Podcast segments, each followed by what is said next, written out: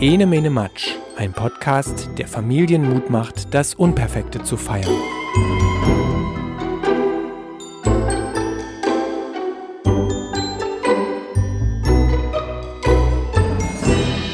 Hallo, hier ist Maja von enemenematsch.de, ein Podcast, der sich mit Kindsein und Kindheit beschäftigt.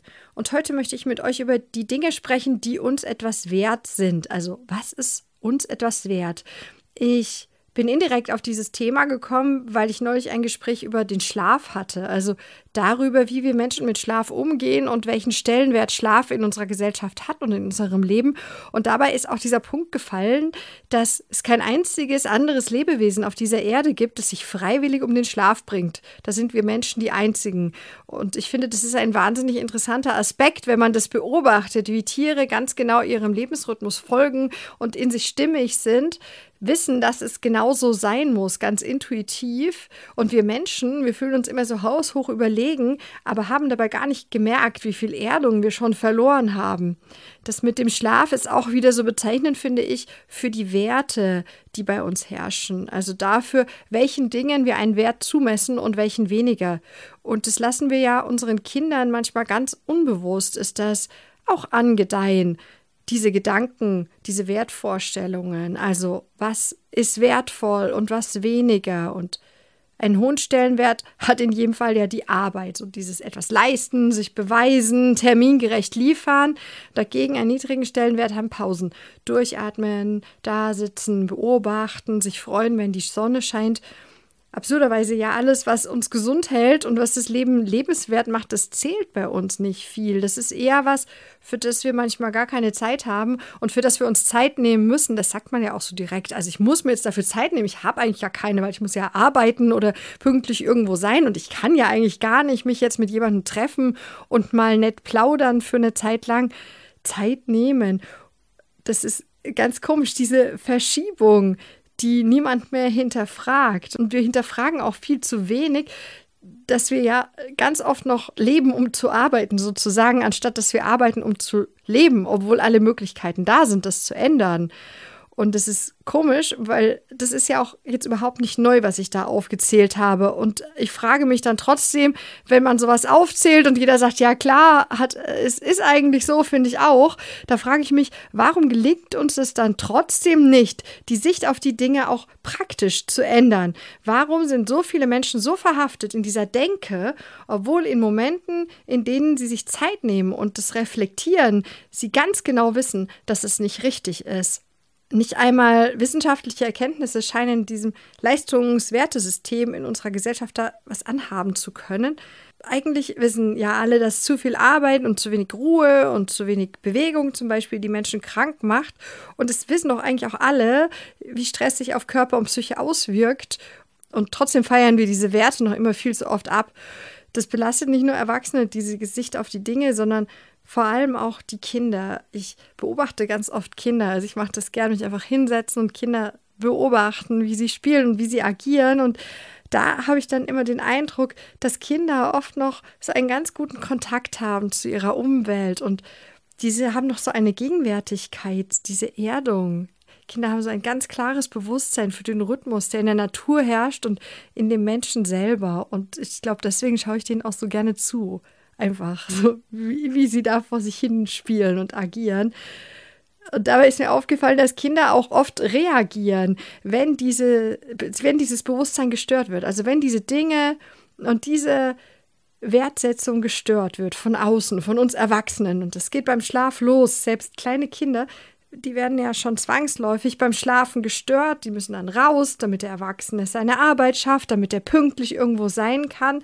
Ich, ich möchte an dieser Stelle auch betonen, dass mir diese Komplexität dieses Themas bewusst ist. Ja, die Lösungen sind nicht einfacher, denn wir können ja auch auf der anderen Seite nicht einfach zu Hause bleiben und, und nichts tun. Und mir ist auch dieser Gedanke, so ausschließlich Hausfrau oder Hausmann zu sein, nicht attraktiv. Der ist ja, für manche Menschen ist das toll, aber für viele Menschen eben nicht. Und ich zähle mich auch dazu. Ich verbinde auch gern Beruf und Familie miteinander und weiß um die Probleme, die das natürlich bringt und dass man dann natürlich mit seinen Kindern manchmal nicht so großzügig, zeitlich großzügig umgehen kann, wie man sich das gerne wünscht. Aber ich finde, man muss trotzdem ein Bewusstsein schaffen für die Bedürfnisse der Kinder und diesem Bewusstsein und diesen Erkenntnissen dann mit den besten möglichen Lösungsstrategien begegnen. Wenn ich arbeitsbedingt zum Beispiel mein Kind in eine Betreuung gebe, dann kann ich trotzdem darauf bestehen, für mich und für alle, dass mein Kind zu Menschen kommt, die sensibel sind für kindliche Bedürfnisse. Und da muss ich nicht jede Kita und jede Schule akzeptieren. Da gibt es ja eine ganze Bandbreite und viele erfüllen das nicht, was meine Vorstellungen sind. Und Kinder reagieren auch darauf, wie Erwachsene mit ihnen umgehen. Und wenn ich das berücksichtige, dann habe ich ja schon vielen Problemen vorgebaut, sage ich mal. Denn Kinder reagieren ja auch oft auf die Art und Weise, wie ihnen Erwachsene entgegentreten. Also ob da jemand ganz feste Vorstellungen davon hat, was gut ist für das Kind und was nicht. Und es gibt Menschen, die Erwachsene, die wollen alles so in so eine Form pressen, das Kind. Oder ist da jemand, der kommt mir auf Augenhöhe entgegen als Kind. Der kommuniziert auf Augenhöhe, lässt so einen Raum zur Entwicklung und gibt Luft zum Atmen. Und da lohnt sich immer so ein ganzheitlicher Blick, wenn man ein Kind vermeintlicherweise problematisiert. Da lohnt es sich schon mal dahinter zu gucken und zu fragen, ist es immer das Kind alleine, was das Problem verursacht? Oder gibt es einen Auslöser im Umfeld? Kann ich als erwachsene Person was ändern und damit eine andere Reaktion im Kind hervorrufen vielleicht? Dieses Bewusstsein und dieses Hinterfragen, das können wir leisten um jetzt mal da wieder zurückzukommen, diese, zu diesem, unserem, was ist was wert und was nicht, da fällt mir noch ein, dass psychische Krankheiten, die durch Stress entstehen, die sind heute auch ja schon bei sehr jungen Menschen zu beobachten. Ja, weil Kinder in dieses Leistungssystem, das wir geschaffen haben, hineinwachsen und in, dieses System, in dem eben alles so nach Zeit bemessen wird und in dem jeder mithalten muss. Und bei Unterhaltungen unter Eltern schwingt es dann auch manchmal mit, so diese Angst, dass das Kind nicht mithalten kann und dass irgendwas anders oder nicht so leistungsstark sein könnte in der Entwicklung, die sie gerade beobachten. Das ist ganz schön traurig, dass das Bewerten so viel höher steht als das Beobachten. Dass man nicht einfach mal sich hinsetzen kann und so einen Menschen einfach sein lassen kann, wie er ist.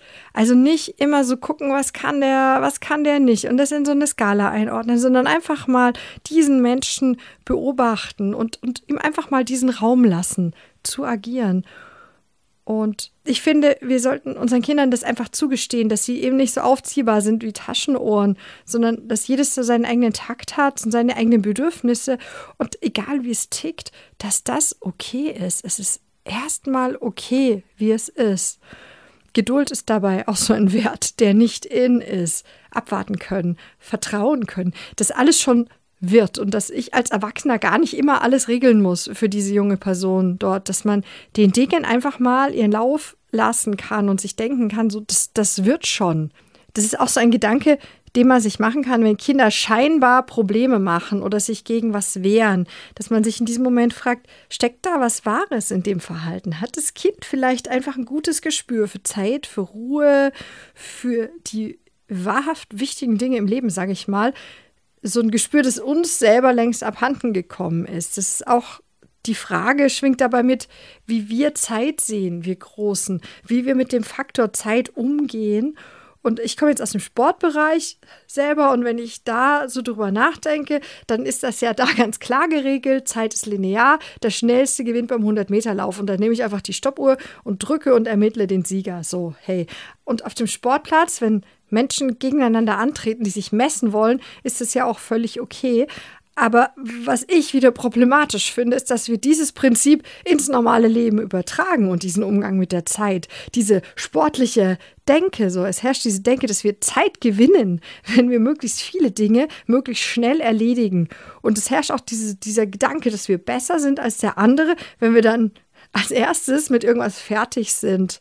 Und das, das ist schon so ganz tief in unseren Köpfen und viele Menschen merken nicht, wie sie sich in diesem so absurden Wettbewerb, würde ich fast mal sagen, selber schwächen und dass Kraft eben auch eine Ressource ist, die sich aufbraucht und die dann auch Regenerationszeit wieder fordert, weil Zeit eben nicht linear zu sehen ist. Und wir müssen uns klar machen, denke ich, dass das Lebenswert in der Gegenwart liegt, in der Gegenwärtigkeit, dass diese ganzen Gedanken, die viele haben von später, wenn ich in Rente bin, dann fängt das Leben richtig an, dass das völliger Quatsch ist, weil das Leben halt nicht später anfängt, sondern es ist ja jetzt da. Und da taucht eben der Bezug auf, den man sich nun im Umgang mit Kindern auch stellen kann. Was passiert, wenn ich ohne diese Muster aus Wettbewerbsdenken, Ungeduld und Zeitsparermentalität auf mein Kind gucke? Welchen Menschen sehe ich da? Wenn du da vertraust, wenn du dich vom Mithalten müssen da verabschiedest, dann geht auch diese Angst um das Kind dass das nicht mithalten kann irgendwie oder dass da irgendwas nicht passt und der Blick, der ganze Blick verschiebt sich und dann siehst du nicht mehr einen jungen Menschen, der hier und da noch was verbessern könnte, um ein vernünftiges Mitglied unserer komischen, getakteten Gesellschaft zu werden.